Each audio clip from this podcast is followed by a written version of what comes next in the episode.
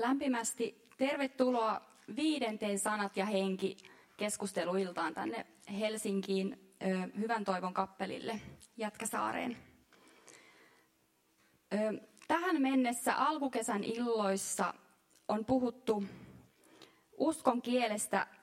Voisi ajatella, että erilaisina kielijärjestelminä, ehkä hiukan teknisiäkin asioita siitä vaikkapa, millä tavalla uskonnolliset metaforat muodostuvat eri kielissä tai musiikin tai runon kielestä uskon kielenä. Tänä iltana olisi tarkoitus sukeltaa vielä enemmän kohti puheen sisältöä ja omakohtaisia kysymyksiä. Mistä nousee tarve sanoittaa kristinuskoa henkilökohtaisesti? Mitä nykyinen maailman aikamme vaatii hengellisyyden sanoittamiselta? Meillä on täällä aiheesta keskustelemassa teologikirjoittaja Tiia Orpana. Tervetuloa. Ja kirjailija Antti Nyleen. Tervetuloa. Ja musiikista vastaa mainio kokoonpano Kuningatarpäivät.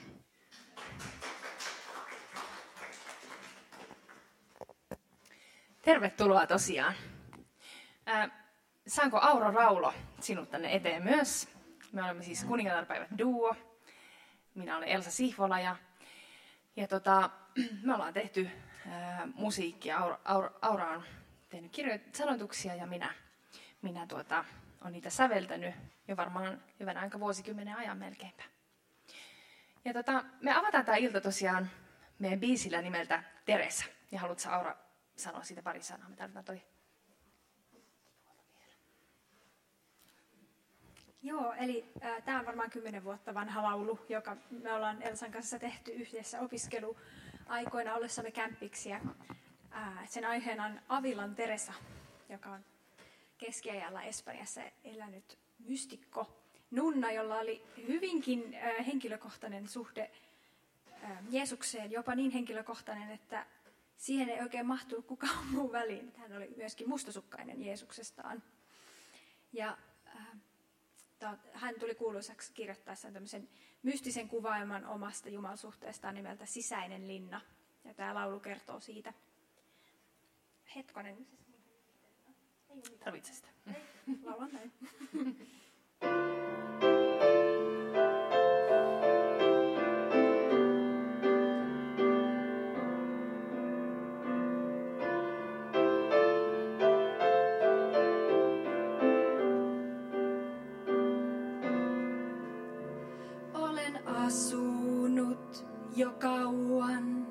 näiden muurien sisällä. Nukkunut kivisellä vuoteella, etsinyt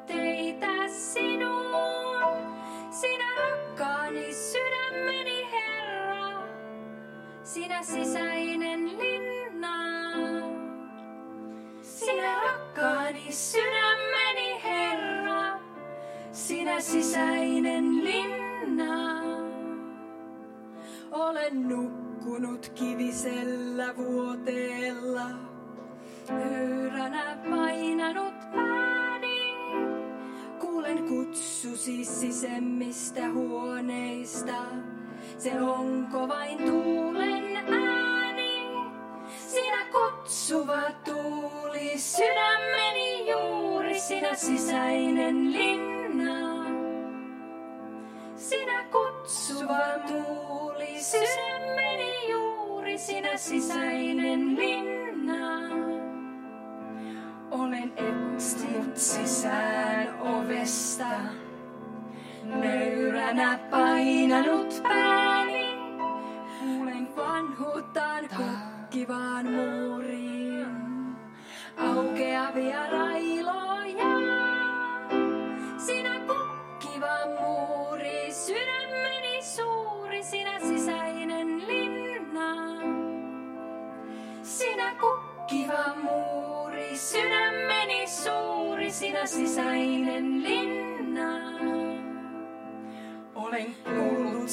sanasi muiden suulta, mutta ei tunne sua niin kuin minä. Levität siipesi ristin puulta, sinä suuri rakkaus, sinä, sinä elävä vesi, sydämeni mesi, sinä sisäinen linna.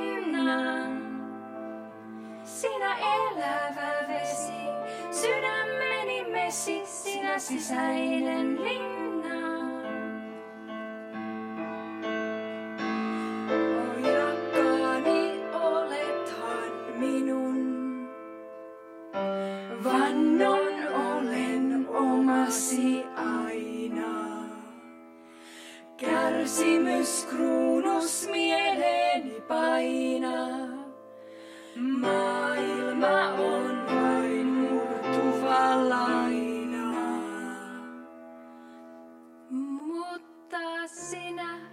Sydämeni Herra, sinä sisäinen linna. Mutta sinä et sydämeni Herra, sinä sisäinen linna. Jos huuliltas tuomion kuulisin, katsoisin hyljättynäkin. Silmiisi helliin sydämeni Herra, sinä sisäinen linna.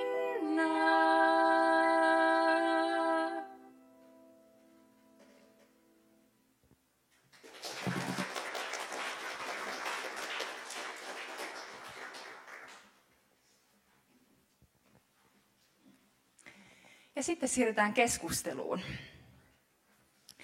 Kertoisitteko aluksi Tiia Orpan ja Antti Nyleen jotakin omasta tiestänne ensinnäkin kristinuskon pariin ja sitten toisaalta kristinuskon omakohtaiseksi sanoittajaksi? Kumpi haluaisi aloittaa?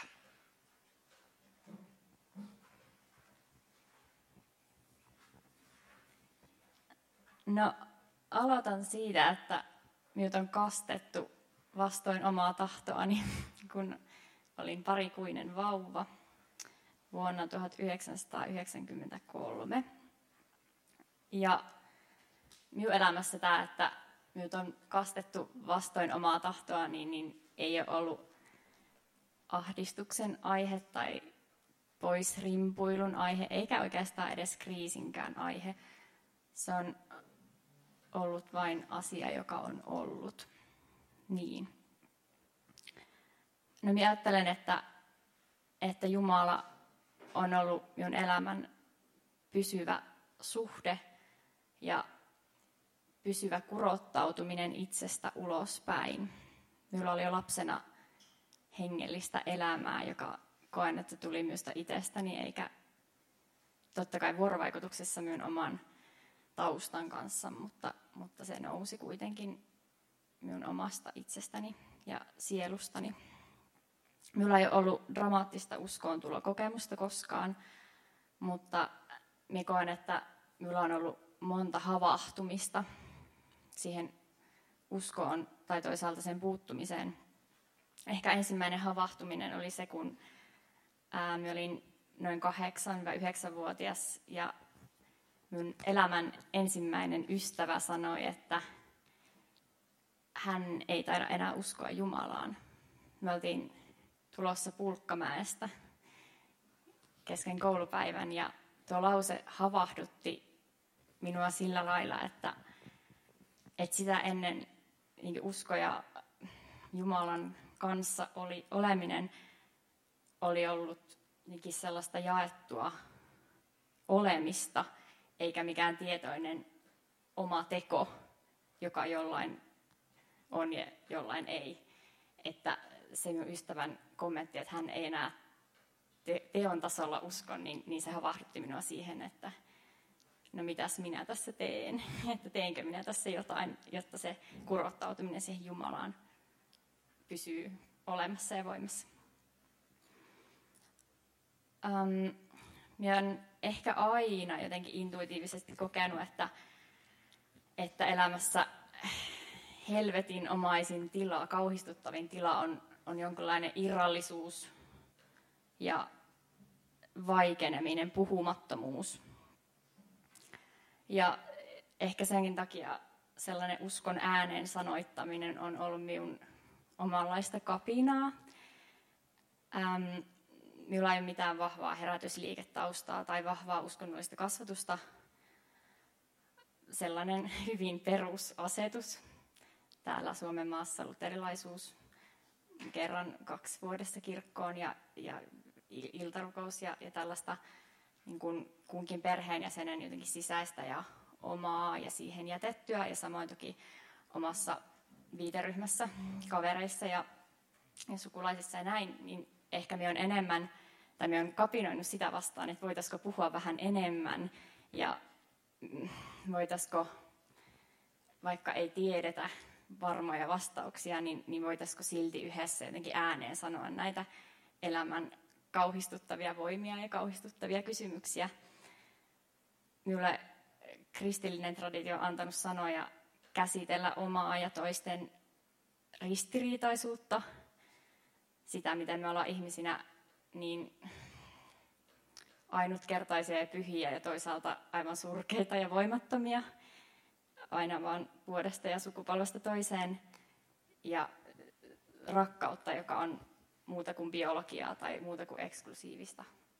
Esimerkiksi tämmöisiä elämän suuria voimia on halunnut jotenkin sen uskon sanojen etsimisen ja ehkä sanojen myöhemmän muotoilemisenkin kautta niin kuin, tai tarttua näihin. Mm. Ehkä me on myös kokenut niin, että, että se uskon jatkuva uudelleen ja itse sanottaminen on ollut sellaista jopa jatkuvaa uskoon tuloa, että vaikka totta kai se, se kaste on voimassa ollut aina yhtä vahvana ja minulla mentee itse mitään sen eteen, niin minulla on ollut tarve kuitenkin tehdä sen kastettuna olemisen kanssa jotakin ja tulla tietoisemmaksi siitä, että mihin minä lopulta uskon.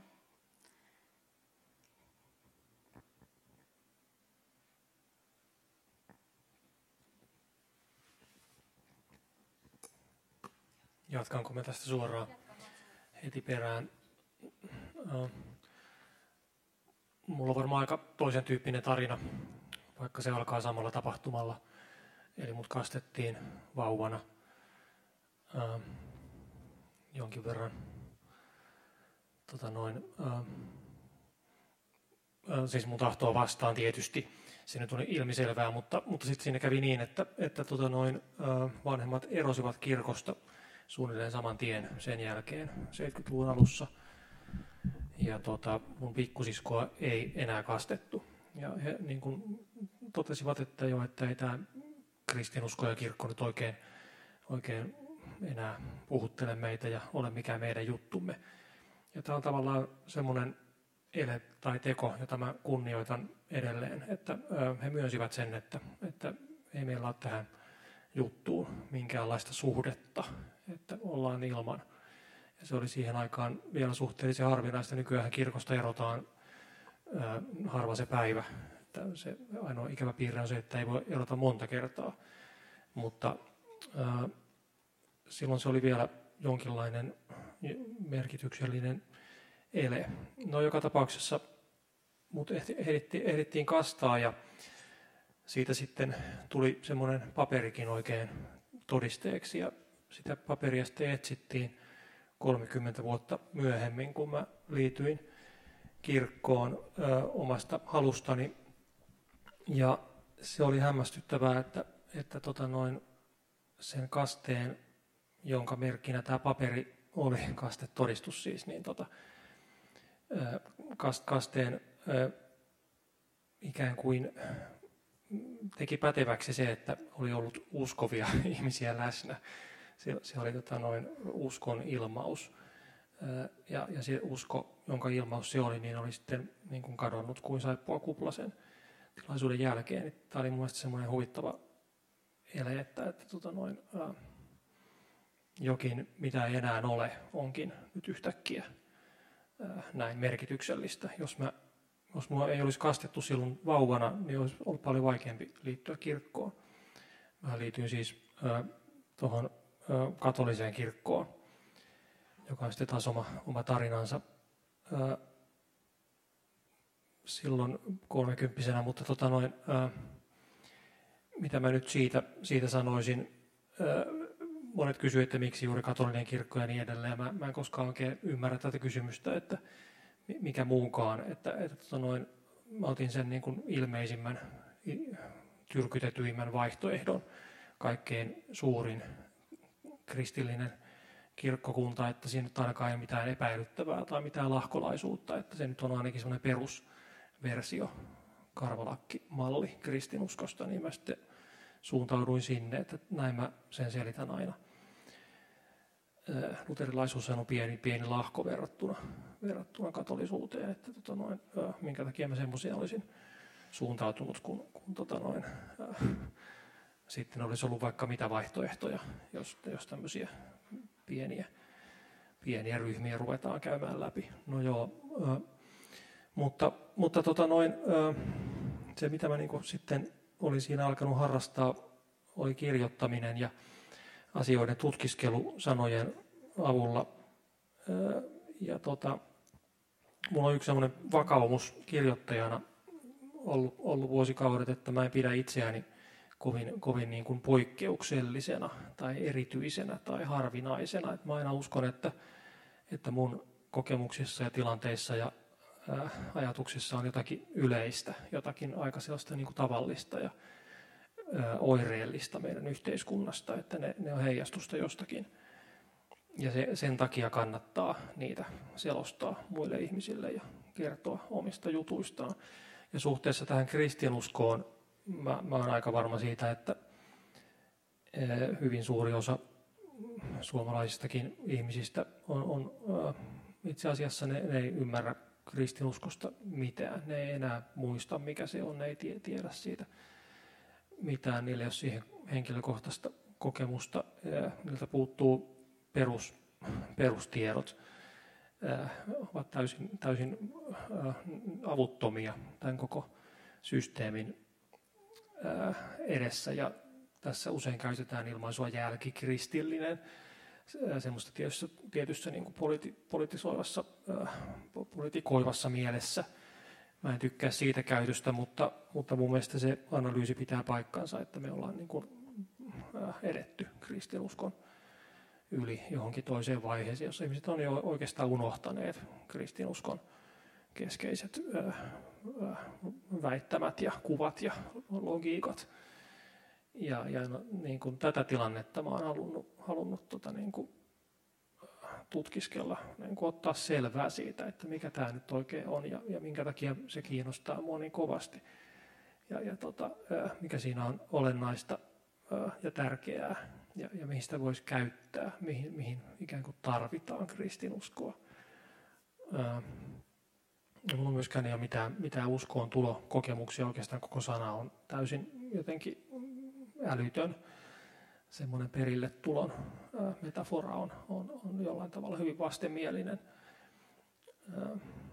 Ja, ja tota, se on tämmöistä kauheaa soutamista, niin kuin toi Anne Sexton kirjoitti erään kokoelmansa otsikossa Awful Rowing Towards God – ja tota noin, päivästä toiseen ja kuukaudesta ja kirkkovuodesta toiseen samat jutut toistuu eikä koskaan tule valmista.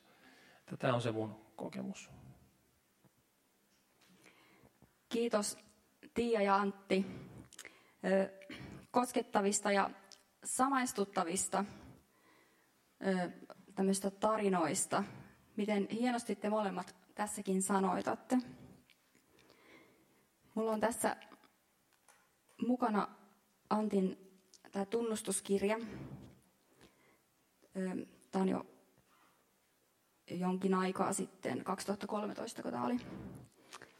Tämän jälkeen on ilmestynyt samasta aihepiiristä myös kirja Kolme pyhää, mutta tämä on ollut itselleni tärkeä tämä tunnustuskirja jossain vaiheessa.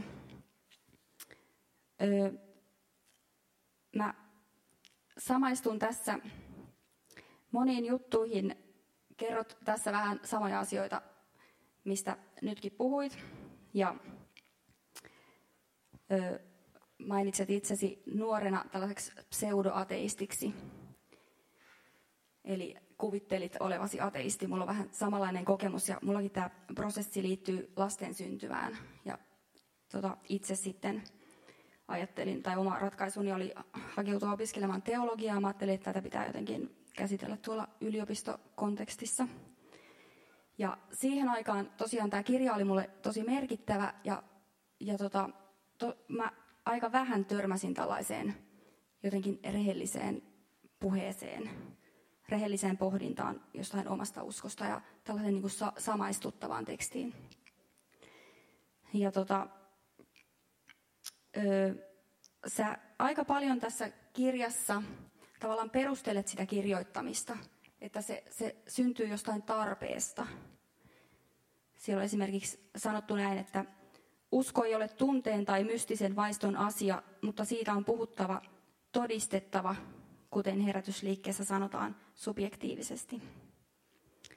Tai sitten siinä on alussa tämä kertomus siitä bussikuskista, joka jotenkin hyvin, hyvin tota, arkisesti ja rehellisesti vaan surullisesti totesi, to, toteaa, että kukaan ei puhu enää Jumalasta.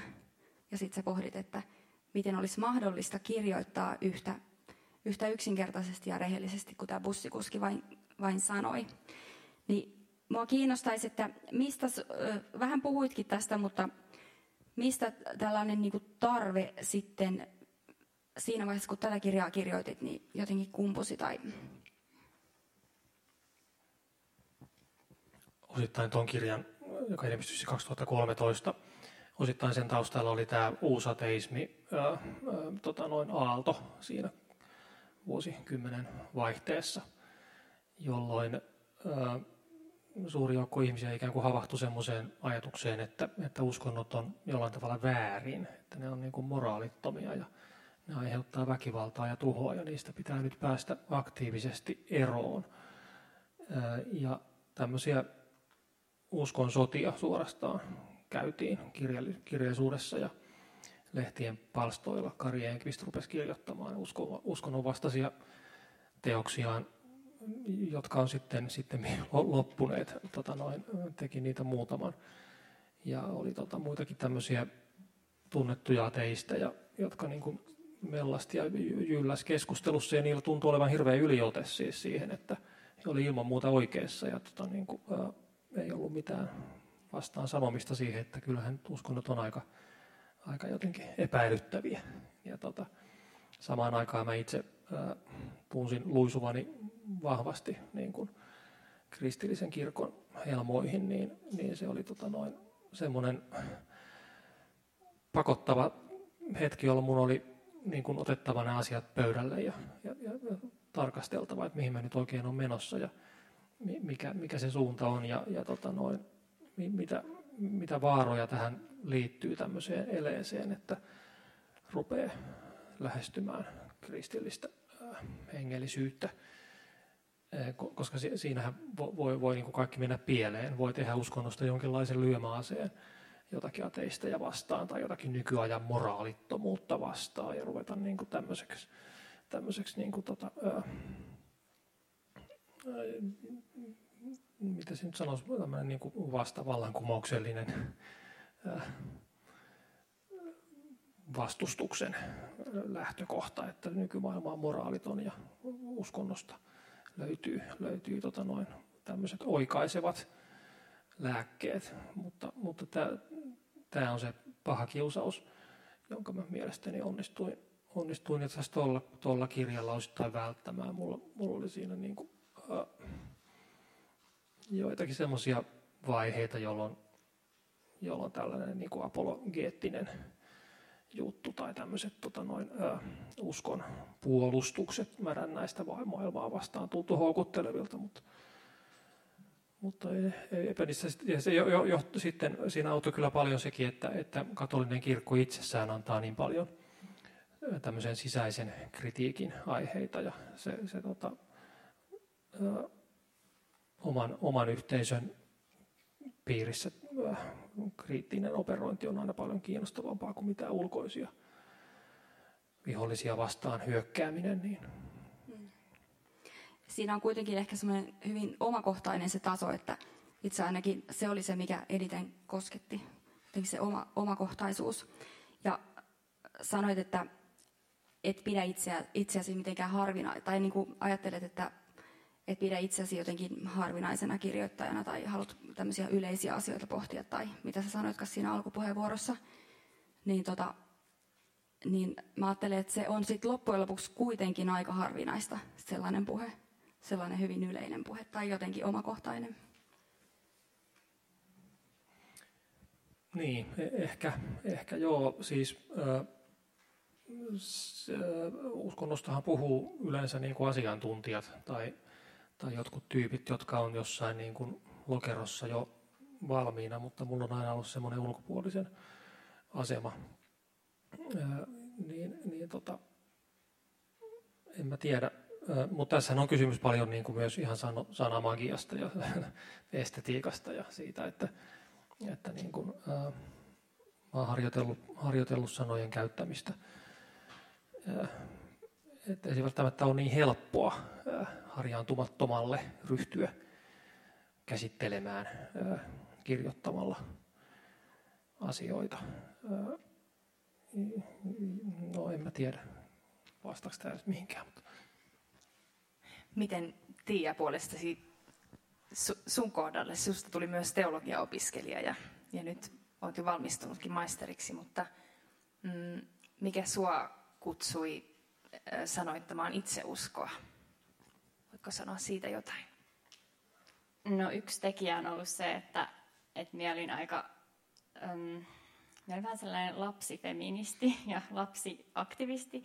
Ja minä koin, että, että minulla oli hirvittävä kiinnostus jotenkin maailman tilaa kohtaan ja ihmisten ja toki myös silleen luodun, kaiken luodun välisen niin kuin, suhteiden ja eriarvoisuuden ja sovituksen tarpeen suhteen, niin minulla oli kova kiinnostus siis sitä kohtaan.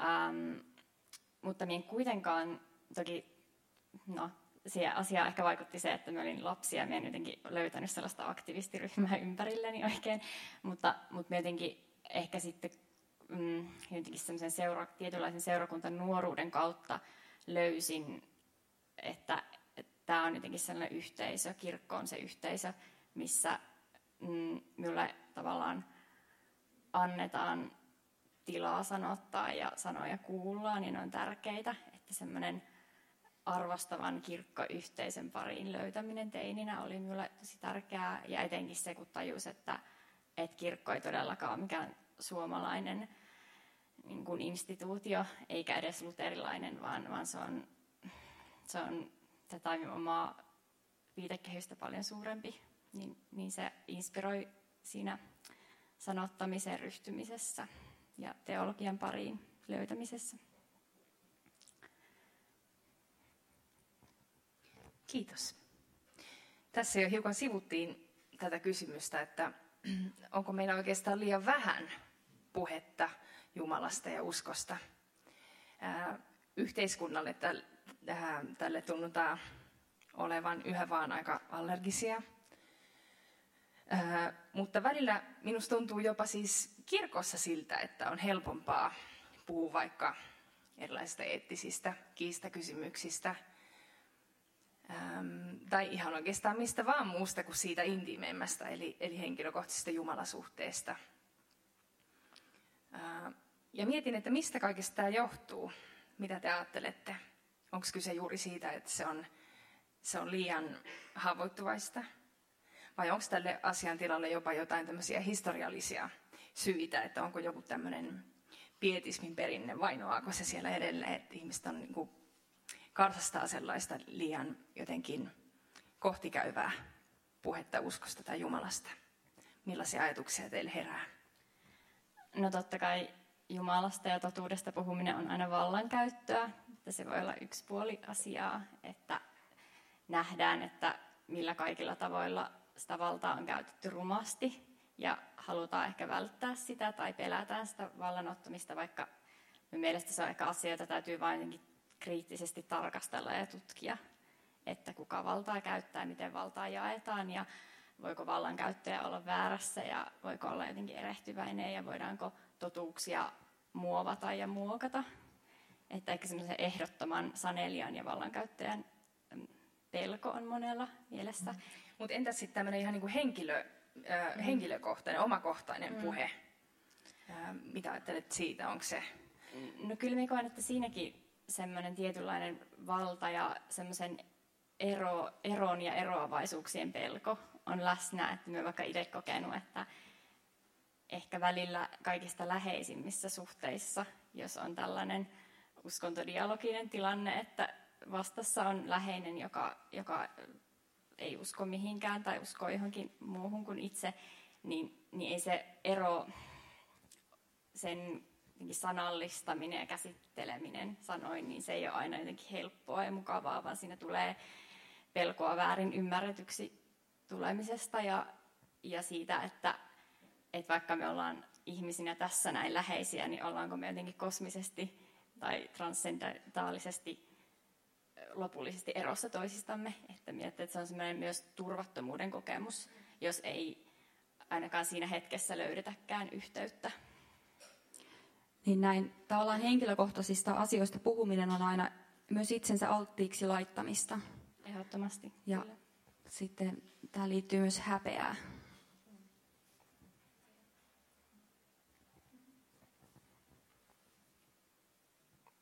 Joo, tietysti e, e, e, on niin kuin aihepiirejä, joista ei ole helppo puhua julkisesti tai, tai edes tutun porukan kesken.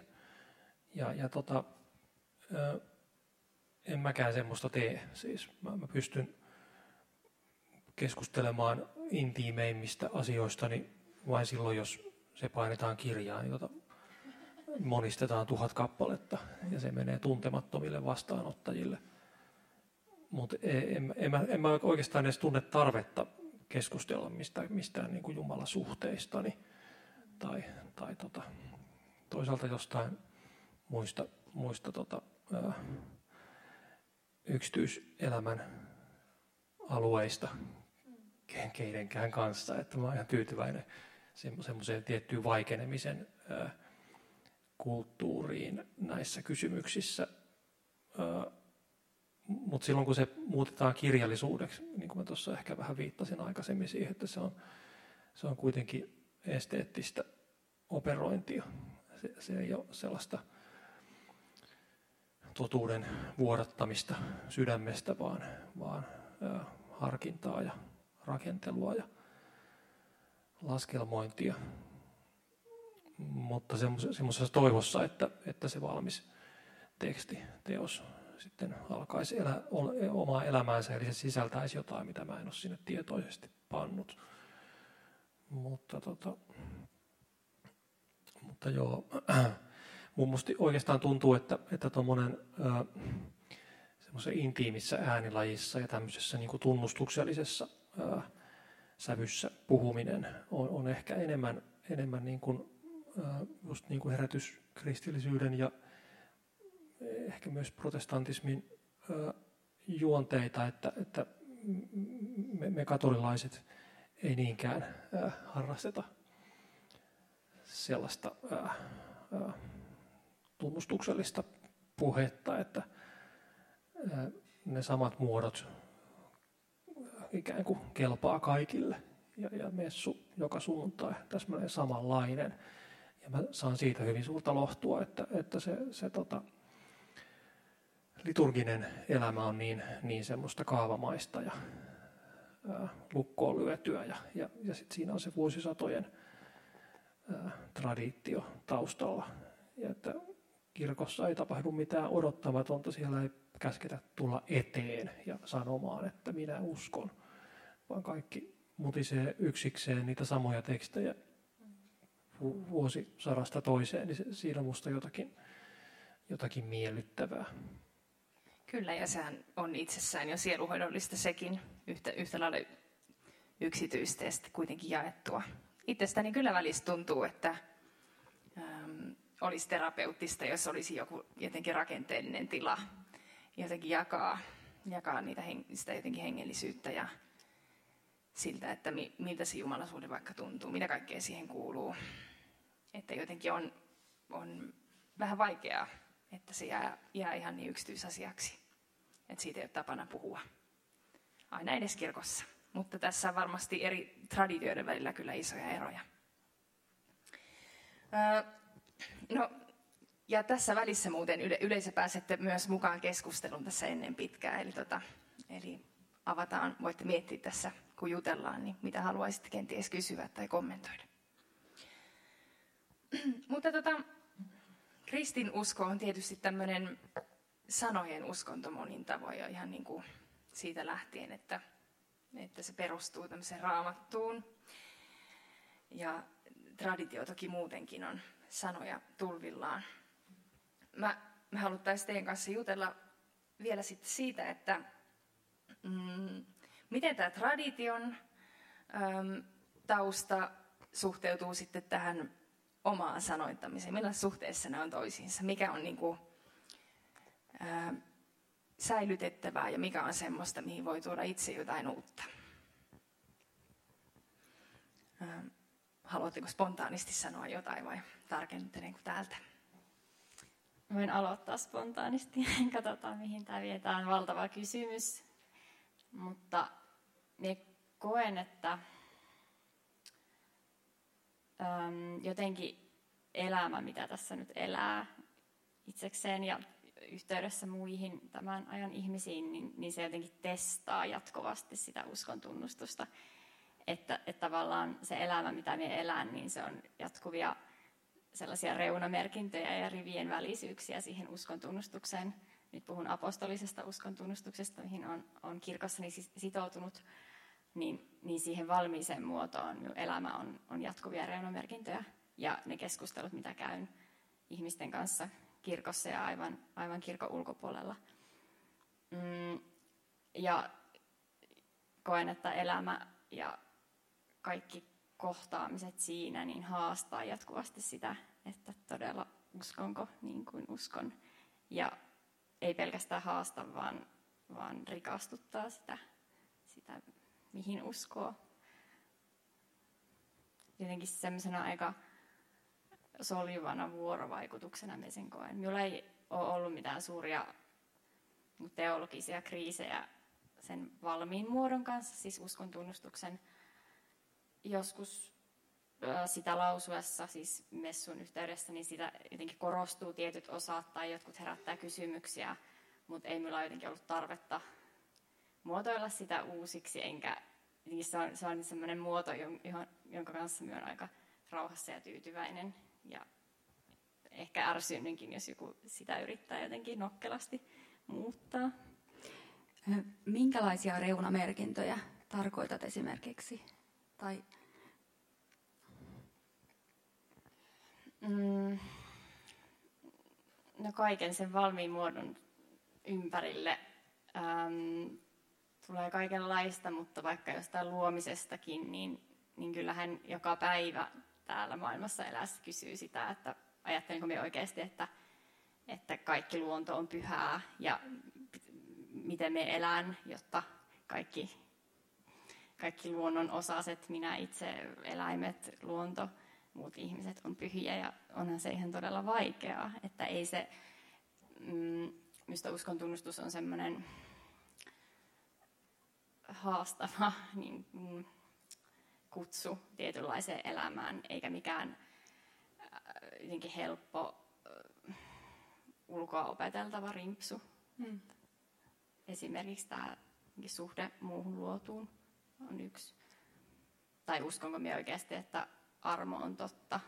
Vai ajattelenko me joutuvani jostain omista rikkeistäni kadotukseen tai tuomitsenko me muita kadotukseen?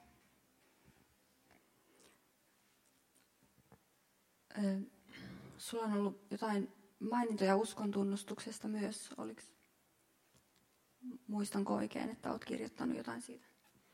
Olen varmaan siitäkin kirjoittanut ja mua just kiinnostaa nämä tämmöiset, tämmöiset niin tietyt vanhat tekstit, jotka on syntyneet kristillisten yhteisöjen sisällä kollektiivisesti ja kovan, kovan niin kuin kokeilun ja harkinnan ja keskustelun tuloksena. Niin kuin uskon tunnustus on juuri tämmöinen, jota suurella ihmisjoukolla mietittiin päät punaisina, että mitä siinä pitää olla ja mitä, mitä siitä pitää poistaa ja mikä siinä on välttämätöntä. Että se, se on niin kuin mahtavan kollektiivisen tahdon ilmaus.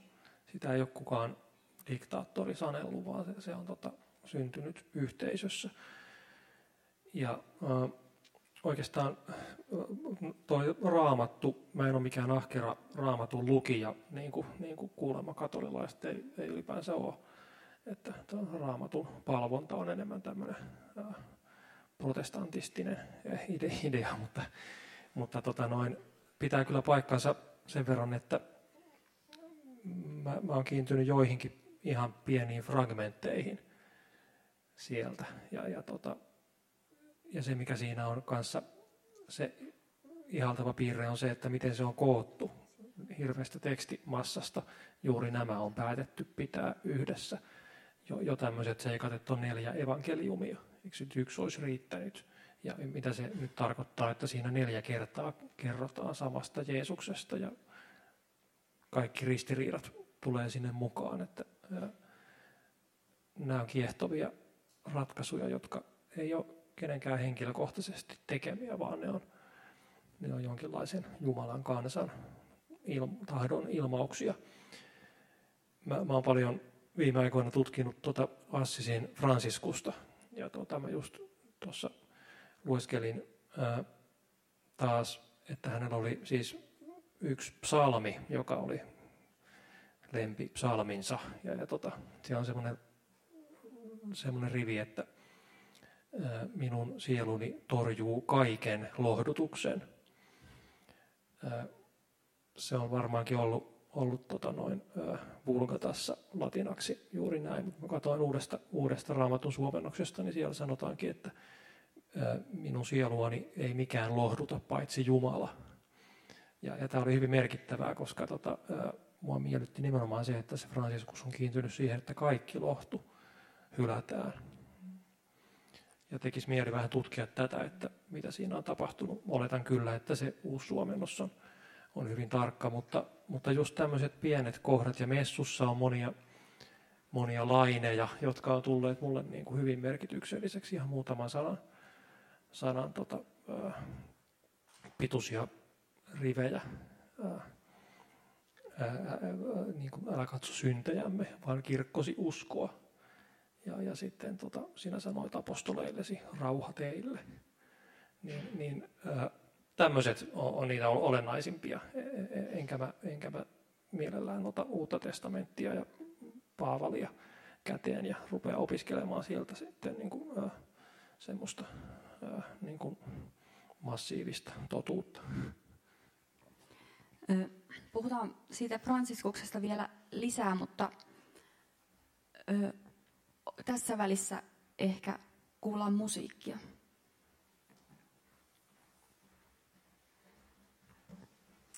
Hei, mä aion käyttää tämän myös omaehtoisesti tämmöisenä pienenä puheenvuorona, koska halusin, tuli mieleen, kun te molemmat tuossa omissa puheenvuoroissanne viittasitte erityisyyteen, ainutlaatuisuuteen ja toisaalta yleisyyteen. Et, että sä sanoit, että puhuit ainutlaatuisista ihmisistä ja sä puhuit siitä, että sä oot aika yleinen tyyppi. Ja ähm, tämä on ollut mulle tosi tärkeä teema, ja koska, koska se on ehkä semmoinen tavallaan ihmissielun yksi mehukkaimmista ristiriidoista, että me halutaan olla niin kauhean erityisiä ja ainutlaatuisia, mutta sitten toisaalta pyritään yhteyteen. Ja yhteys tietysti määritelmällisesti kumoaa erityisyyden, koska mitä enemmän yhteyttä minkä tahansa välillä on, sitä enemmän ne on yhtä ja samaa. Määritelmällisesti yhteys on sama, tai eri, e, erityisyys on erillisyyttä, yhteys on yleisyyttä. Ja äm, tämä seuraava laulu oikeastaan sopii tähän hyvinkin tähän teemaan, koska tämä on rukouskappale. Tämän laulun nimi on osuvasti Jumala. Ja tämä on myöskin aika vanha meidän ihan teini-aikoina kirjoittama. No ei nyt sentään. No, mun teini-aikoina, sä oot vähän vanhempi. ää, kirjoittama ää, kappale, joka on tavallaan kuvaus siitä ihmisen sielun kurotuksesta jotakin toista kohden. Olkoon se sitten Jumala tai toinen ihminen, mutta mitä tahansa, mutta ei vaan ainoastaan tätä yksityistä erityisyyttä minua, vaan, sit, vaan pyrkimys yhteyteen tulla osaksi jotakin muuta, jotain suurempaa.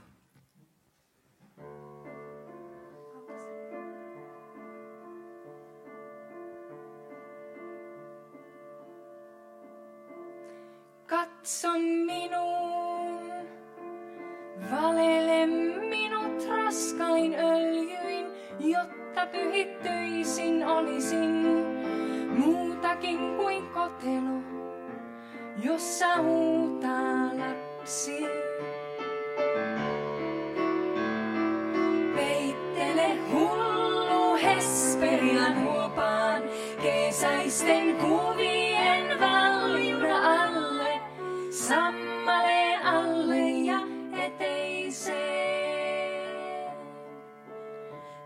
Katso käsiä, käsiä, jotka menivät jo, jotka eivät tule nostamaan minua lattialta katuojasta povestamaan. Peittele hullu Hesperian huopaan, kesäisten kuvien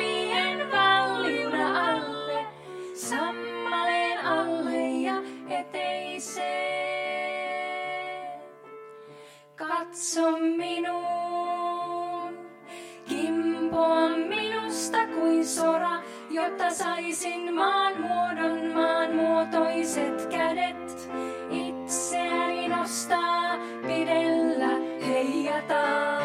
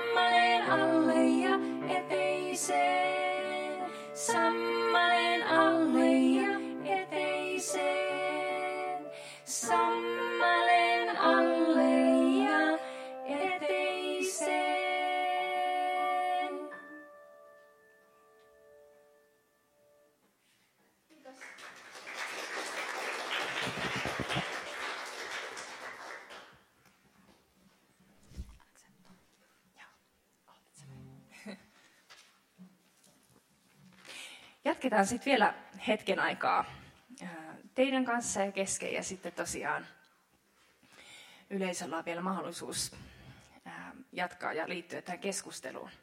Mutta tota, me haluttaisiin kuulla vähän teidän ajankohtaisista projekteista, kun teillä molemmilla sellaisia on. Ja toisaalta sitten vähän myös tämmöisestä tämän maailman ajan kysymyksistä ja siitä, että miten ne tulee mukaan siihen hengellisyyden sanoittamiseen. Ja tota, Tiia, sinulla on paraikaa työn alla tämmöinen messu, messun, uuden messun sanoitusprojekti, jossa minä sattuisin olen säveltäjän roolissa myös mukana, mutta tota, mm, jos haluat tästä hankkeesta jotain sanoa tai muutenkin siitä, että, että tuota, millaiset kysymykset tästä maailmanajasta nousee ja tuntuu tarpeellisilta sanoittaa myös se hengellisyyden kautta.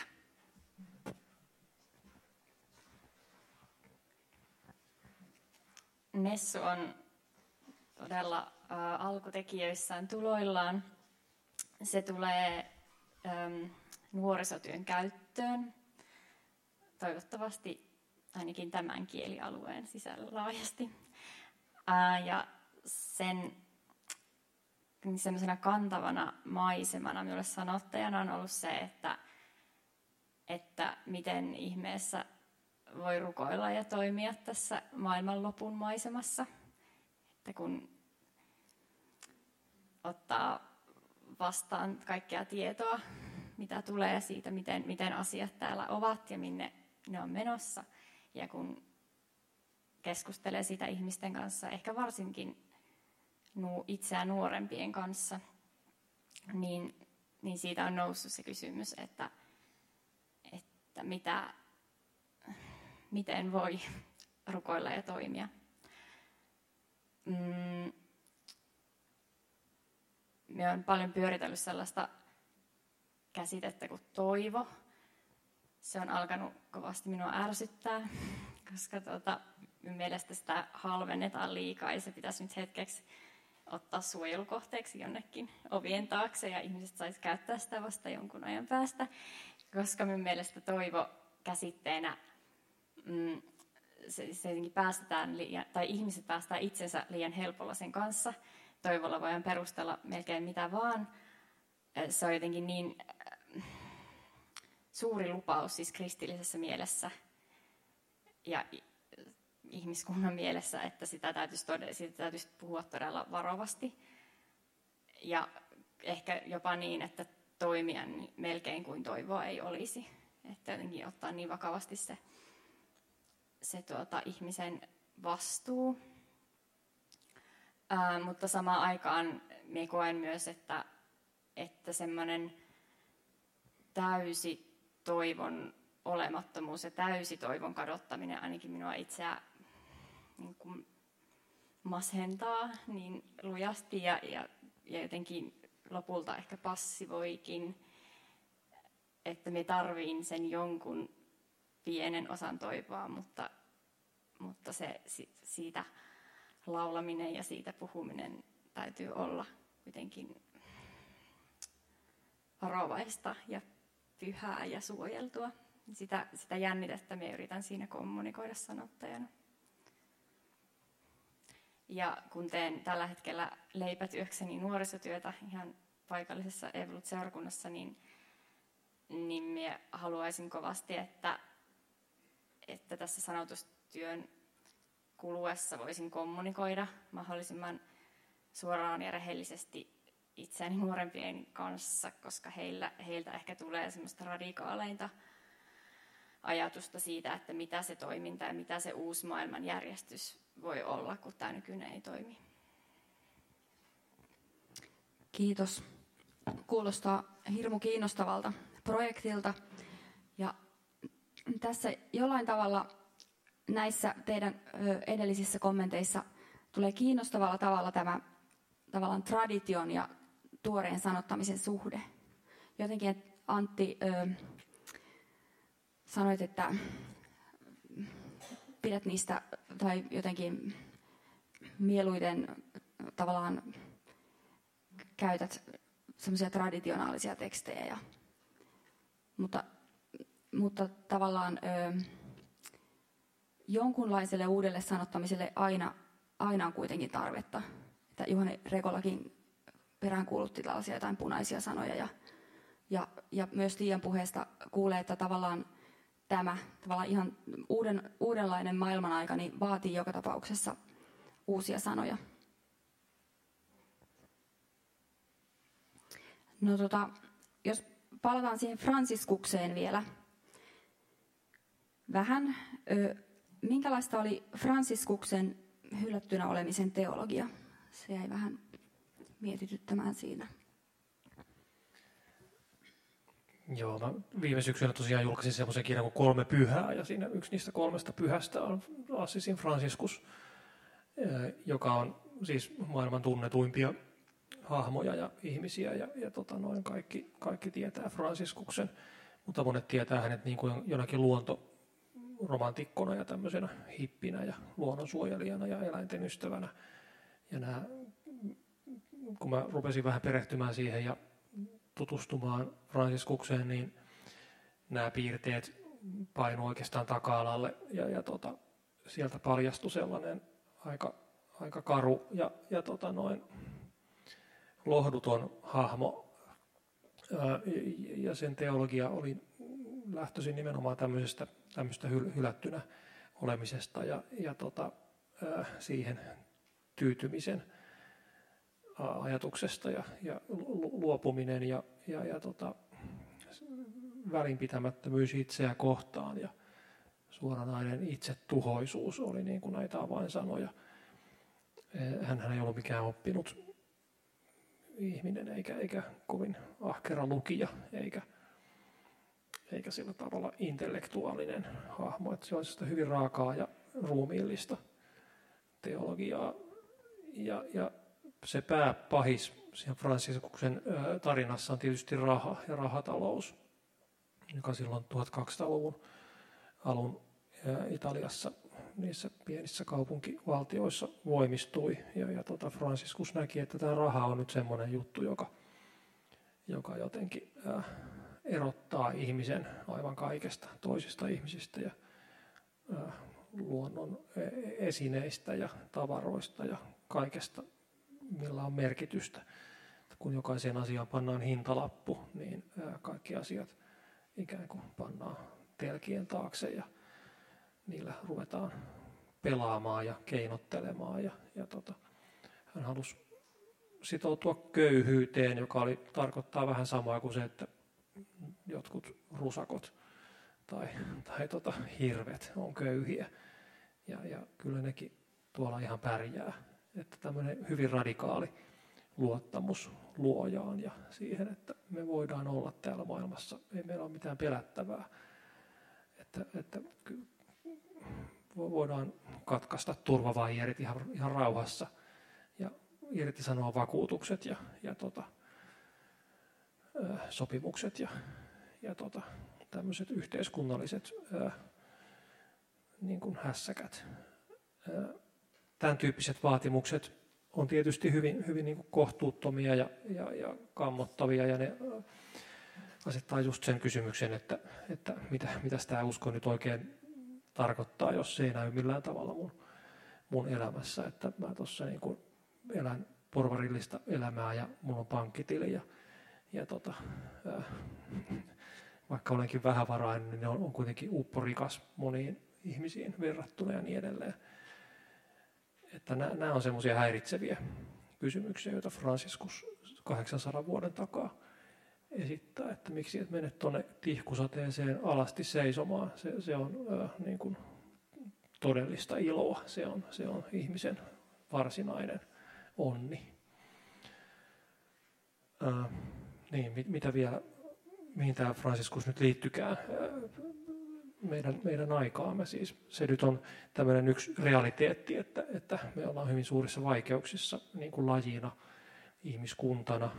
Tämä on niin kuin kaikille tuttua ja tiedettyä asiaa ja, ja hämmästyttävästi me ei tehdä sille juuri mitään. Että, että tota, tämä pakottaa sitten kanssa niin kuin miettimään meidän ihmiskuvaa, että minkälainen laji me oikein ollaan, jos me kerran toimitaan näin ja ää, näin jotenkin epärationaalisesti ja, ja tota, ää, lyhytnäköisesti.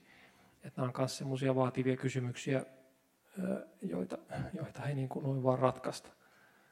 Että ollaanko me, ollaanko me niin kuin, jotenkin häiriintynyt laji, jolla tavalla kierroutunut luonnon oikku itse asiassa.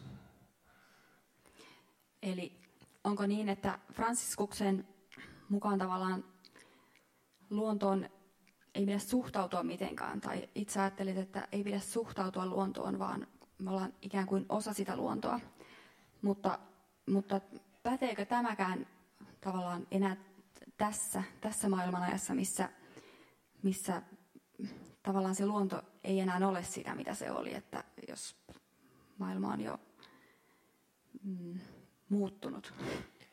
Niin, niin, niin paljon on jo, on jo tuhoutunut, mutta toisaalta semmoinen ajatus, että, että kaikki on luontoa, me, me ollaan sitä ja nämä tuolit ja mikrofonit on luontoa, niin sisältää semmoisen tietyn lohdun, että, että tässähän se on, että ei, ei, se on tällainen, eikä, eikä, eikä se ole mikään suojelukohde jossakin erämaassa tai, tai tuolla niin kuin, kaukana meistä, vaan, vaan että se on tämä tässä ja se nyt on tietynlainen ja se tulee muuttumaan vielä tietynlaisemmaksi ja niin edelleen. Ja sama oikeastaan Franciscus ei hyvä, tietenkään hyväksynyt minkäänlaista niin luontosuhteen ideaa, että meillä voisi olla niin suhde johonkin semmoiseen asiaan kuin maailma, että me ollaan siinä, haluttiin tai ei, me voidaan itse päättää sitä suhdetta, niin sama pätee vähän niin kuin Jumalaankin, että, että se on samantyyppinen realiteetti, että jos me ruvetaan niin kuin mietiskelemään, että mikä on suhteeni Jumalaan, niin ollaan jo hakoteilla. Jumala on mitä on ja se, se ei niin kuin, me, me, me, me, me ei voida siihen vaikuttaa. Jos Jumala ei ole lainkaan, niin siihenkään voida vaikuttaa. Tämä kaikki on tosi inspiroivaa ja, ja haluankin sanoa varmaan meidän monen puolesta, että kiitos siitä, että sanoitatte ja jatkatte ää, näiden aarteiden välittämistä ja itse sanoittamista ja tuotte sitä tähän meidän, meidän yhteiseen keskusteluun ja, ja tota, uskon kulttuuriin. Ää, mä luulen, että me siirrytään ohjelmassa sillä tavalla eteenpäin, että otetaan tähän väliin vielä mm, yksi musiikkikappale. Ää, minä ja Aura esitetään biisimme Ailakin siemen, joka myös jollain lailla puhuu näistä ihmisen osasta luonnossa ja sen hengellisyydestäkin. Ja sen jälkeen tosiaan tota, otetaan yleisökeskustelu, eli, eli kuka tahansa voitte vaikka nostaa vähän kättä ylös, mä tuun myös tuomaan tämän mikrofonin sitten sinne, niin, niin voitte kysyä, kysyä tai kommentoida. Ää, mä aion taas käyttää pienen puheenvuoron tässä. Aion sanoa tästä hirveästi inspiroituneena noista teidän molempien sanoista, että ää, yksi asia, mitä tuli Antti sun puheesta tosi vahvasti mieleen, on se, että se voi olla myös, että, että tavallaan tietynlainen kristillisyyden traditio myös vaikuttaa siihen, miten ihmiset kokee olevansa ulkopuolisia luonnosta. Koska jos ihmisellä on sellainen Jumalakuva, jossa Jumala on maailman ulkopuolella ja hallitsee ihmiskuntaa, silloin todennäköisemmin itse myös kokee olevansa luonnon ulkopuolella ja hallitsevansa luontoa. Tai ottavansa sitä vastuuta niin kuin lapsesta tai lemmikkieläimestä kannetaan vastuuta. Mutta sellaiselle ihmiselle, joka kokee Jumalan olevan läsnä täällä kaikkialla, niin kuin todellisuuden loimilangoissa, niin on tietysti helppo myös kokea olevansa itse osa luontoa täysin erottamattomalla tavalla. Tämä on tärkeä teema mulle, koska mä olen itse biologi. ja tutkin nimenomaan sellaisia, sellaisia luonnon ekosysteemejä, jotka toimii, kasvaa ja tuhoutuu ihmisten sisällä, eli bakteerien ekosysteemejä. Ja juurikin näistä tämmöisistä, voiko, voiko luonto olla pyhää, voiko luonto olla pyhää ilman, että ihminen on pyhää, mikä on pyhää ja niin edelleen kysymyksistä, päädyin ihan kauheaan konfliktiin pikkuveljeni kanssa tuossa jokunen vuosi sitten, koska pikkuveljet hän tunnetusti on provokatiivisin asia, mitä maailmasta löytyy, jos teillä jollain semmoisia on.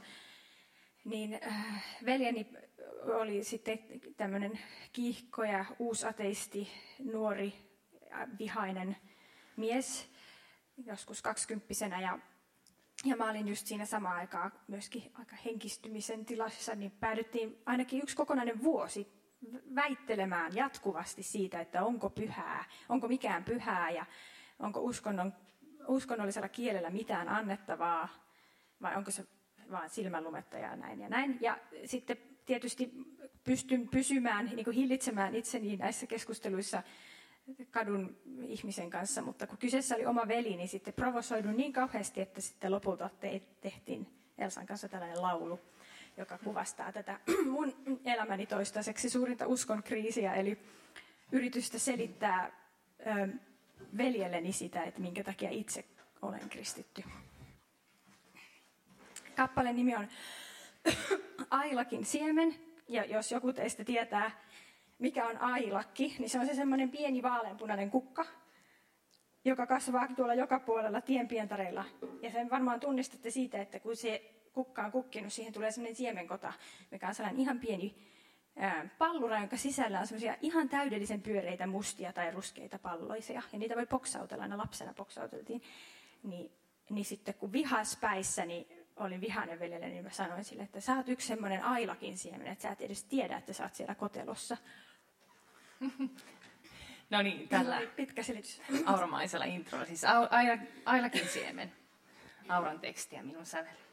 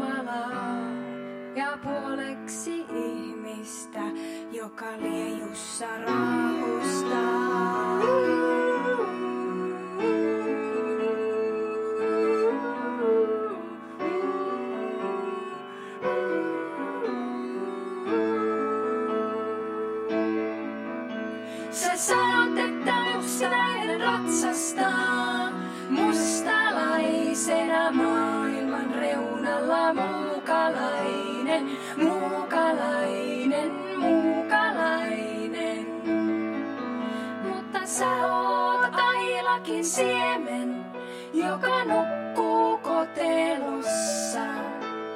Kaunokainen,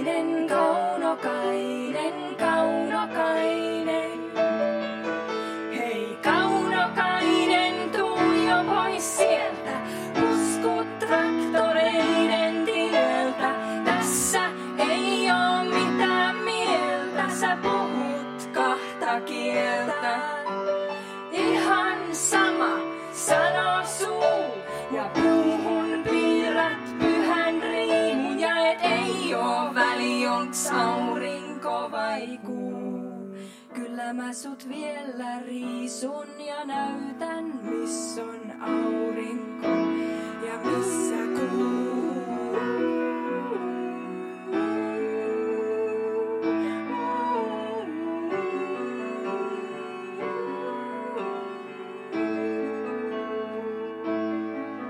Sulla on sormet mun sydämen ympärillä ja kun katson sua, niin välillä en saa henkeä, kun taas näen, kun sä hakkaat sun päätä seinään.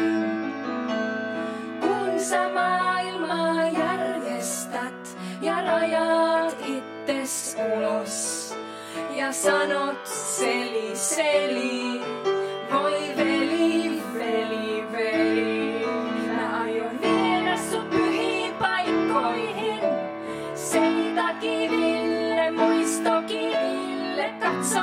katsomaan samalin ja jäkälin, rakentaa siltaa meidän väliin, niin että kuulisit maailman huudon, kun aallot rantaan lyö ja sanoo, mä välitän, mä välitän, mä välitän. Ja kuulisit tän laulun, jossa sanotaan, että rakastan sua niin, ette uskokkaan. Niin paljon, että on. Puoleksi Jumalaa ja puoleksi ihmistä, joka liejussa raahustaa ja rakastaa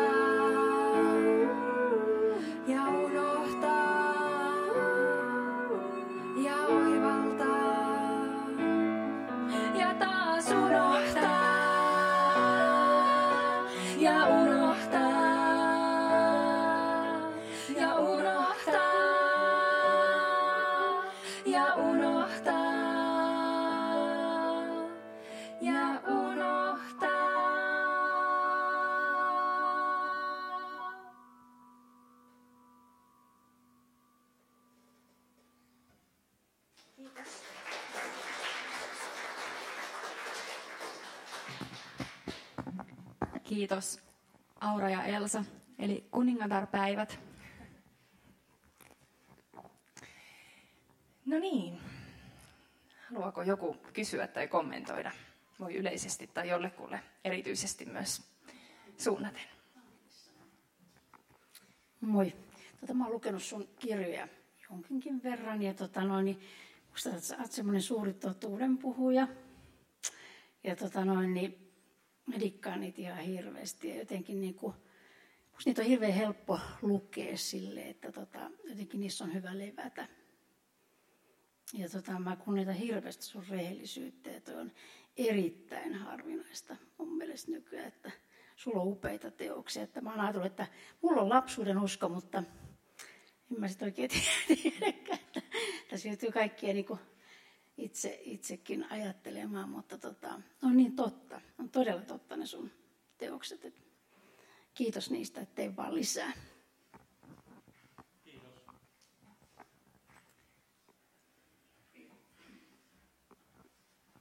Sori, mulla on ihan hirveästi kysymyksiä.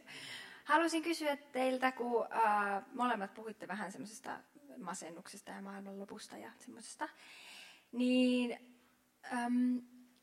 toki olen sitä mieltä, että täytyy hirveästi taistella ja koittaa rakentaa parempi maailma. Mutta nyt filosofinen kysymys. Jos me nyt oltaisiin tässä ihan ihmiskuntana tuhon tiellä ja mitään ei olisi tehtävissä täysin toivotonta, niin vähentääkö se kuitenkaan tämän maailman ja todellisuuden arvoa? Että täytyykö kaiken aina jatkua?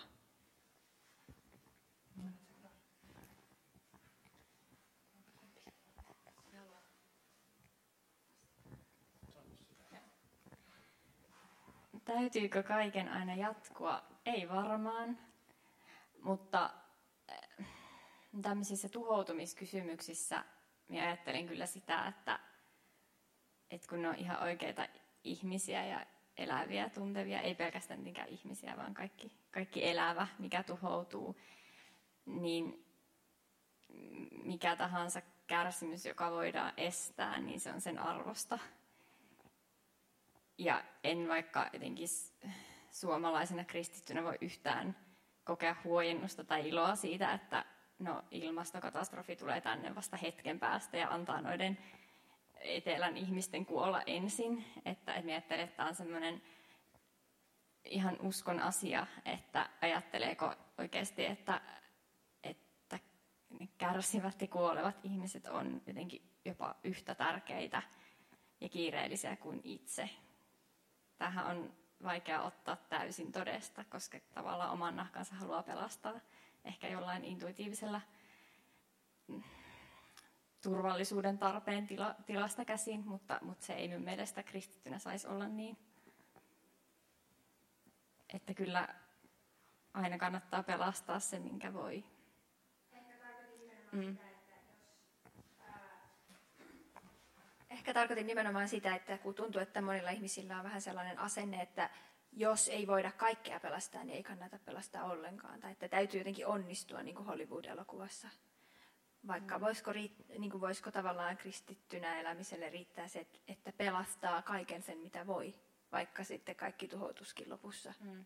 Näin minä ainakin itse uskon, että kaikki se, minkä voi, ja me varmaan kuollaan kuitenkin, mutta, mutta mm. tässä nyt kun eletään, niin se on jotenkin, että semmoinen laskelmointi tuntuu aika vieraalta. Tai jonkunlainen kohtuullisuus myöskään. Ihan niin kuin viimeisen kymmenen vuoden aikaisessa keskustelussa mun mielestä on ollut johdottava käänne se, että ei oikeastaan enää ole erikseen mitään tämmöistä niin kuin luontokysymystä tai, tai e-, e-, ekologian kysymykset ei ole enää mitään erityisiä, kiinnostaa joitakuita vaan, vaan ne on niin kuin kaikkialla. Ja, ja tota, tästä on tullut sellainen aihe, joka läpäisee kaiken keskustelun. Et kun mä reilu kymmenen vuotta sitten rupesin kirjoittelemaan paneutuneemmin erilaisia tekstejä, niin silloin vielä saattoi niin kuin joutua tämmöisen, että, että sä oot kiinnostunut niistä luontokysymyksistä ja näistä ekologisista aiheista. Mutta ei kukaan nykyään enää semmoista sano. Että, ää, tässä mä näen niin kuin paljon, paljon hyvää, että luontokysymys yhtenä kysymyksenä on lakannut olemasta. Mutta se, mitä sä ehkä tässä ajoit takaa, tämmöinen jonkinlainen fatalismin kiusaus myös, että, että tota, lyödään hanskat tiskiin ja niin, kuin niin edelleen. Ää, mun mielestä se, se, se ei niin kuin tältä lajilta myöskään käy kovin helposti. Et, et, Tiia puhui tuosta toivosta tuossa aikaisemmin. Et, mun käsityksen mukaan se on, se on niin kuin biologinen ominaisuus, josta ei oikein päästä eroon. Se on sellainen riivaaja, että sitä ei voi heittää. Se, se ei lähde irtoa kädestä, jos yrittää heittää sen. Ää, niin tota, mutta, mutta sitten, mihin, mihin mä nyt olin tulossa, ää, nyt katkes jokin, jotakin lankoja mie- mielestä, mutta tota noin, ehkä ne palaa. Onko muita kysymyksiä?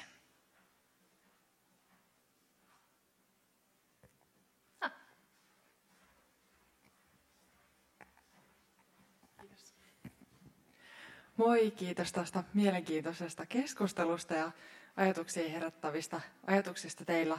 Ähm, mä oon itse miettinyt tätä niin kuin uskon sanottamisen teemaa niin kuin omassa elämässä tässä viime aikoina aika paljon, koska ehkä liikun sellaisissa piireissä, että tuntuu, että niissä on niin kuin sellaisia ihmisiä, jotka niin kuin ehkä sanottaa helposti sitä omaa niin kuin vaikka ateismia tai uskontokielteisyyttä, ja sitten niin kuin saat sellaisina pieninä niin kuin kommentteina, että sanoo vaan niin kuin jostain, niin kuin, että kristityt on tollaisia tai ne on tällaisia tai näin. Ja sitten itse on niin usein siinä tilanteessa miettinyt, että okei, että, että toi on niin kuin, tavallaan ähm, tosia joissain tilanteissa noin, että on niin kuin kristittyjä, jotka on tollaisia, ja sitten just näitä tällaisia niin kuin, tämän uusateismin niin kuin paheksumia silleen, moraalittomia juttuja.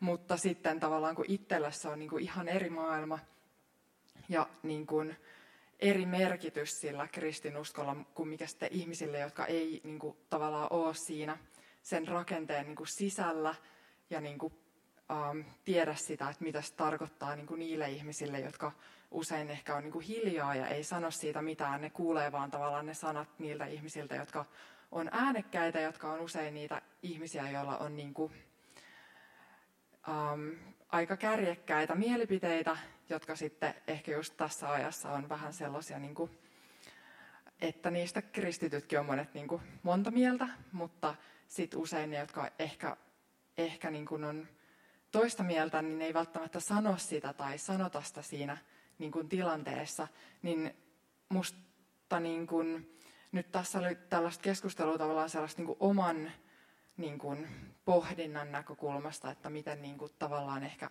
varsinkin itsellä niin kuin sanottaa sitä uskoa ja sanoo sitä ääneen, mutta onko teillä ollut sellaisia tilanteita tai että miten te niin kuin näette sen, että sitten jos on ihan sellainen niin kuin käytännön arjessa joku tilanne, että tulee vastaan, että nyt niin kuin, äh, tulee tunne, että pitäisi tässä sanottaa jotenkin sitä omaa uskoa, että niin kuin, se toinen ihminen ei niin kuin oleta, että sä ajattelet noin ja näin, vai onko se niin kuin teille enemmän sellainen, että ehkä sitten vaan antaa sen niin kuin olla ja miettiä omassa mielessään niin kuin sitten mitä miettii.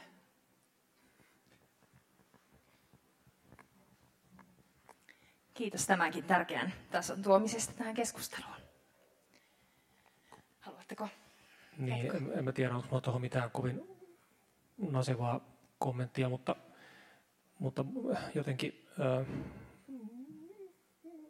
hirveän vähän loppujen kiinnostaa, mitä muut ajattelee vaikkapa mun uskosta, että, että tota noin, ajatelkoot mitä haluavat, että mitä se mulle kuuluu. Ja että mä oon sitä kuitenkin julkisesti niin kuin käsitellyt ja jo, jo, jossain määrin avannut ja niin edelleen, että tota noin, ää, on niin kuin aineistoa, jota voi mennä katsomaan, mutta ei mua niin kuin tuommoiset stereotypiat huoleta. Että tota, pitäkö minä haluavat. Että, ää, niin.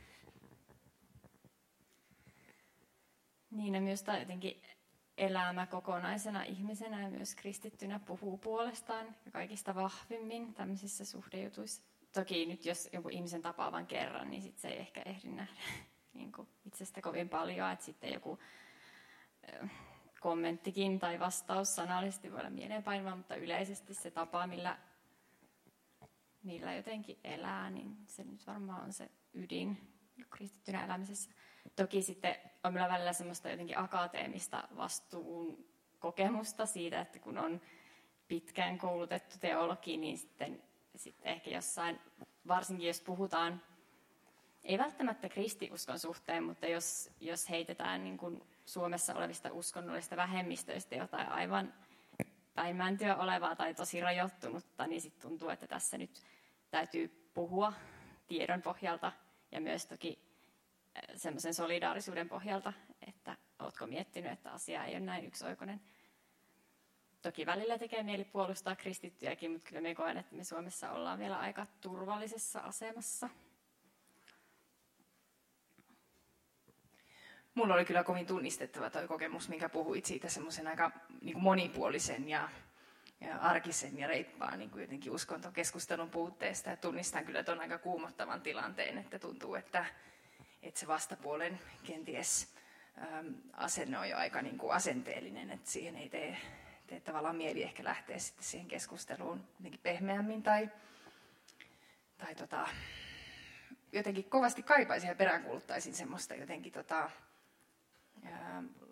luontevuutta semmoiseen puheeseen uskonnosta ihan meidän arjessa, koska tota, on sääli, että se puuttuu ja mulla on usein kuitenkin kokemus, että sitten kun vaikka kirkon työntekijänä menee jonkin uuteen tilanteeseen, että sitten ihmisillä on aika iso tarve kuitenkin niin kuin kaikilla ihmisillä puhuu uskosta. Siihen ei mitään foorumeita meidän yhteiskunnassa.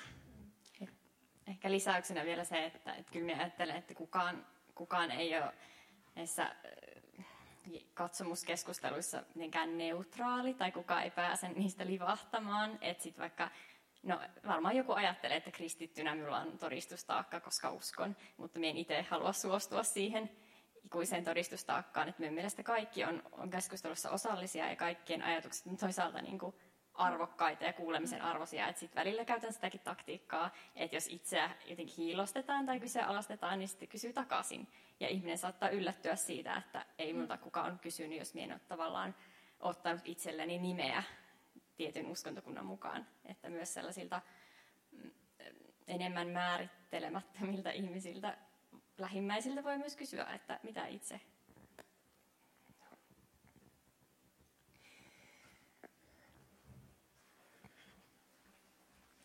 Täällä on vielä kysymys. Kiitos kovasti. Tämä on hirveän mielenkiintoinen ilta ollut. Mä olen itse lukenut nyt ihan viime päivinä semmoisen tanssia Kirsi Heimosen väitöskirjaa sukellusliikkeeseen, jossa hän, hän löytää jotenkin yhtymäkohtia tanssin ja uskonnollisen kielen välille ja löytää itsensä hapuilemasta jotenkin sellaista kieltä, jossa hän käyttää, ää, hän, hänen niin kuin tämä väitöstutkimuksensa liittyi teknisen yliopiston opiskelijoille järjestettyyn tanssityöpajaan, jossa, jossa asiaan täysin vihkiytymättömät ihmiset tulevat yhteen ja alkavat ikään kuin tanssia improvisoiden ja, ja näin, niin sitten hän löytää semmoisia sanoja kuin hartaus, inkarnaatio. Ja jotenkin mä mietin kielen fyysisyyttä tai kehollisuutta ja toisaalta niitä mahdollisuuksia, mitä voisi ikään kuin, jos me ajatellaan kuin uskonnollista kieltä, niin tavallaan, että et mi, miten se voisi tai mitä te ajattelette jotenkin kielen kehollisuudesta, ikään kuin siitä kokemuksellisuudesta tai siitä, mitä se, missä se tuntuu meissä. Et kun mä jotenkin silleen mietin, että millainen kieli tänä päivänä ja tulevaisuudessa voisi ikään kuin avata uusia väyliä ja reittejä sillä tavalla keskusteluun, että ihmiset, jo, joilla ei ehkä ole uskonnollista kieltä ja sitä, sitä tietyllä tavalla äh, historiaa tai taustaa, tai että he ei ole marinoituneet virsissä tai, tai jossakin hengellisessä kontekstissa, niin olisiko kehollisuus ja mitä se voisi olla kielessä. Että Kirsi Heimonen äh, kirjoittaa hapuilusta ja tämmöisestä niin kuin, niin kuin ikään kuin, että hän tanssii, tietysti tanssijana, mutta hän tanssii tekstiä ja antaa sen tavallaan niin kuin, ikään kuin kehkeytyä. Musta nämä on hirveän jännittäviä ja mielenkiintoisia asioita miettiä. Ja jollain tavalla sellaisia, jotka ehkä lähtee kokemuksesta, jossa ollaan kohdat oltu kosketuksissa toiseen ihmiseen. Kiitos. Joo, kieltämättä se semmoinen tietty niin kuin, hyvin virtaviivainen uskonnollinen puhe varmasti niin kuin uskonnon ulkopuolisen ihmisen korvissa on niin kuin huminaa tai tämmöistä niin kuin merkityksetöntä niin kuin lorinaa, joka ei sisällä mitään ää, niin kuin, mihin tarttua. Eli tota, tässä varmaan ää, jokaisen, joka uskonnosta, uskosta ää, tai vaikka Jeesuksesta evankeliumista puhuu, niin kannattaisi tosiaan niin kuin tarkkailla omia sanavalintoja ihan, ihan siltä kannalta, että vaikutuksen ja tehon kannalta, että siis sekoittaa, sekoittaa maallista ja arkista sanastoa semmoiseen sakraaliin sanastoon, niin se, sehän aiheuttaa heti toisenlaisen responssin. Ja jossain määrin Paavi Franciscus, sehän, sehän on tässä onnistunut ajoittain puhumalla jostakin perustulosta ja rahasta hyvin paljon, taloudesta ja, ja tota, rakenteellisesta väkivallasta ja tämän tapaisista asioista saarnoissaan ja, ja tota, liturgisissa yhteyksissä, niin hän on hätkähdyttänyt ihmiset ää, jotenkin niin kuin kristillisen ajattelun potentiaaliin, vaikka niin kuin sosiaalisessa mediassa tyypit, jotka joiden ei koskaan voisi kuvitella niin kuin, ty- tykänneen tota noin, Rooman piispasta, niin on jakaneet innokkaasti jotakin sen kommentteja. Musta siinä on varmaan just taustalla joku tämmöinen hätkähtämisefekti, että, että hetkinen, että tämä tyyppi on tämä tyyppi ja se sanoo tämmöisiä asioita, niin paljon on käyttämätöntä potentiaalia. Minun mielestä sellainen ihmisen jaotteleminen johonkin hengelliseen minään ja hengelliseen elämään ja sitten johonkin keholliseen tai älylliseen, niin se, on, se on jotenkin tuntuu koko ajan keinotekoisemmalta ja myös silleen väkivaltaisemmalta jollain tavalla, että ihmiset on, on kokonaisina, kokonaisina niin kuin olemassa ja itseään ilmaisee. Se on, mitä tulee tästä jotenkin päällimmäisenä mieleen. Täällä on vielä muutamia puheenvuoroja pyydetty, niin tota, otetaanko napakasti vielä ne viimeiset ja sitten lauletaan vielä iltavirsi tähän loppuun. Mutta siellä oli ensinnäkin. Hei. Mua kiinnostaa niin kuin, tavallaan ympäristöliikkeen ja kaikki niin eläinoikeusliikkeen näkökulmasta se, että miten uskonto, etenkin kristinusko tai tämmöinen, tämmöinen apokalyptiset uskonnot, jossa tavallaan se loppu johtaa hyvään lopputulokseen sitten kuitenkin, maailman loppu. Miten se vaikuttaa siihen sanottamiseen tämmöisen niin ekokatastrofin kohdalla? Et vaikuttaako se jotenkin siihen, miten te ajattelette tai puhutte niin kuin esimerkiksi nyt ilmastonmuutoksesta tämmöisenä niin maailmanlaajuisena ongelmana?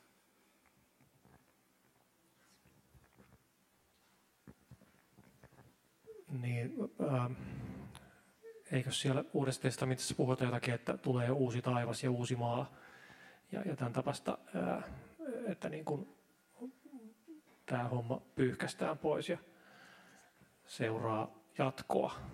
Tämä on se apokalyptinen näköala, mutta ehkä se, en, en tiedä, voi olla, että se joidenkin kristittyjen niin kuin mielikuvitusta kiihottaa enemmän kuin toisten. Mä en ole koskaan käsittänyt tämmöistä mahdollisuutta millään tavalla todelliseksi.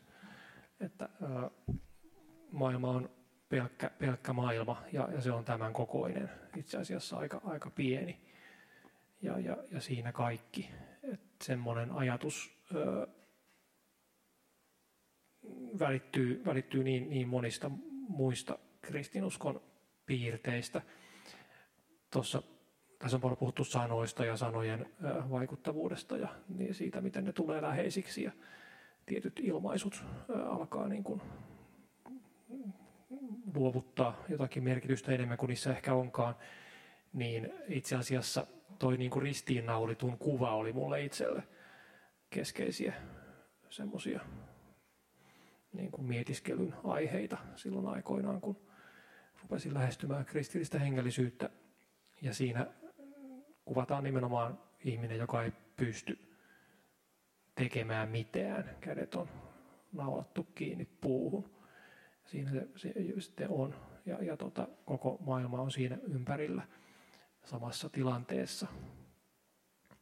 Niin tämmöinen avuttomuuden ja lohduttomuuden kuva ää, on se hallitseva ehkä elementti, aina, aina kun mä mietin ekokatastrofin todellisuutta.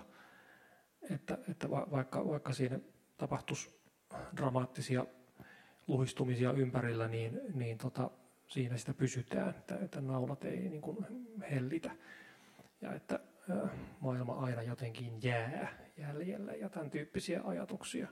Ja se tilanne tulee aina olemaan sama ja korjaamaton, että tästä ei niin kuin päästä, päästä irti tästä rististä. Että tota noin, joku tämmöinen teologia on, on mulle, mulle läheistä. Ei, ei, ei, ei suinkaan sellainen kiltokuvien tuon puoleisuus. Eli kristittynä sitoudun siihen, että, että Jumala on jo täällä ja Jumala on varsinkin siellä kärsimysten ja kuoleman keskellä. Mutta sitten toisaalta mielessä on joku sellainen sovituksen tarve tosi vahvana, että, että eihän tämä nyt tähän voi jäädä. Me ei mitenkään ota sitä varmana tai sellaisena kiiltokuvana, joka on, on jotenkin annettu meille, vaan, vaan se on varmaan niin kuin se toivokin, tai toivoahan se on, niin, niin se on sellainen asia, se sovitus, josta täytyy puhua vähän varovasti, mutta sen perään me jään kyllä ikuisesti kysymään ja sitä kuitenkin odottamaan.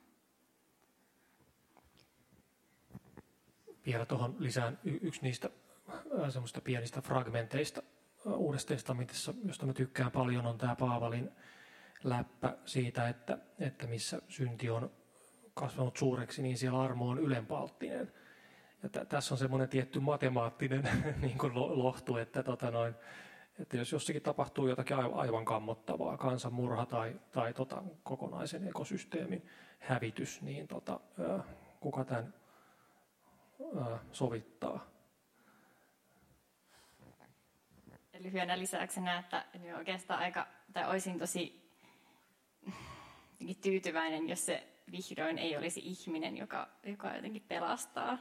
Ja ainakaan valkoinen siis heteromies-ihminen, että, että se olisi hyvin niin kuin, raikasta, jos se pelastus olisikin jonkun aivan toisen näköinen ja tulisi meidän ulkopuolelta. Toivotaan sitä. Halusitko Aura vielä? Ei tarvitse. Mä oon jakanut sinne virsikirja, jos en huomannut juuri sulle jakaa, niin tota, tuolta löytyy vielä. Ja otetaanko vielä yhtenä iltavirsi? Ajateltiin virta 565, 565.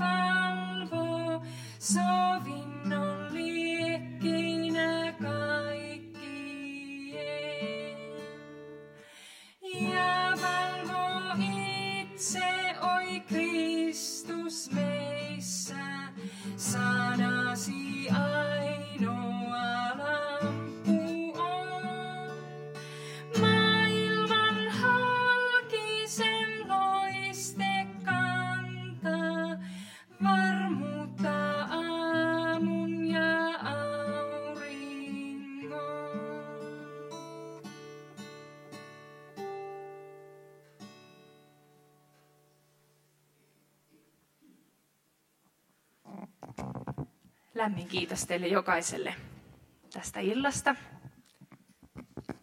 Ensi viikosta eteenpäin täällä saa tarjolla kahviakin.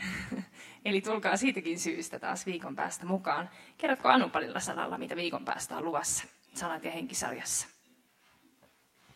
Joo, viikon päästä täällä on keskustelemassa Kai Sadinmaa ja Torsti Lehtinen ja Johannes poikani 13-vuotias on vastuussa pianomusiikista. Tervetuloa.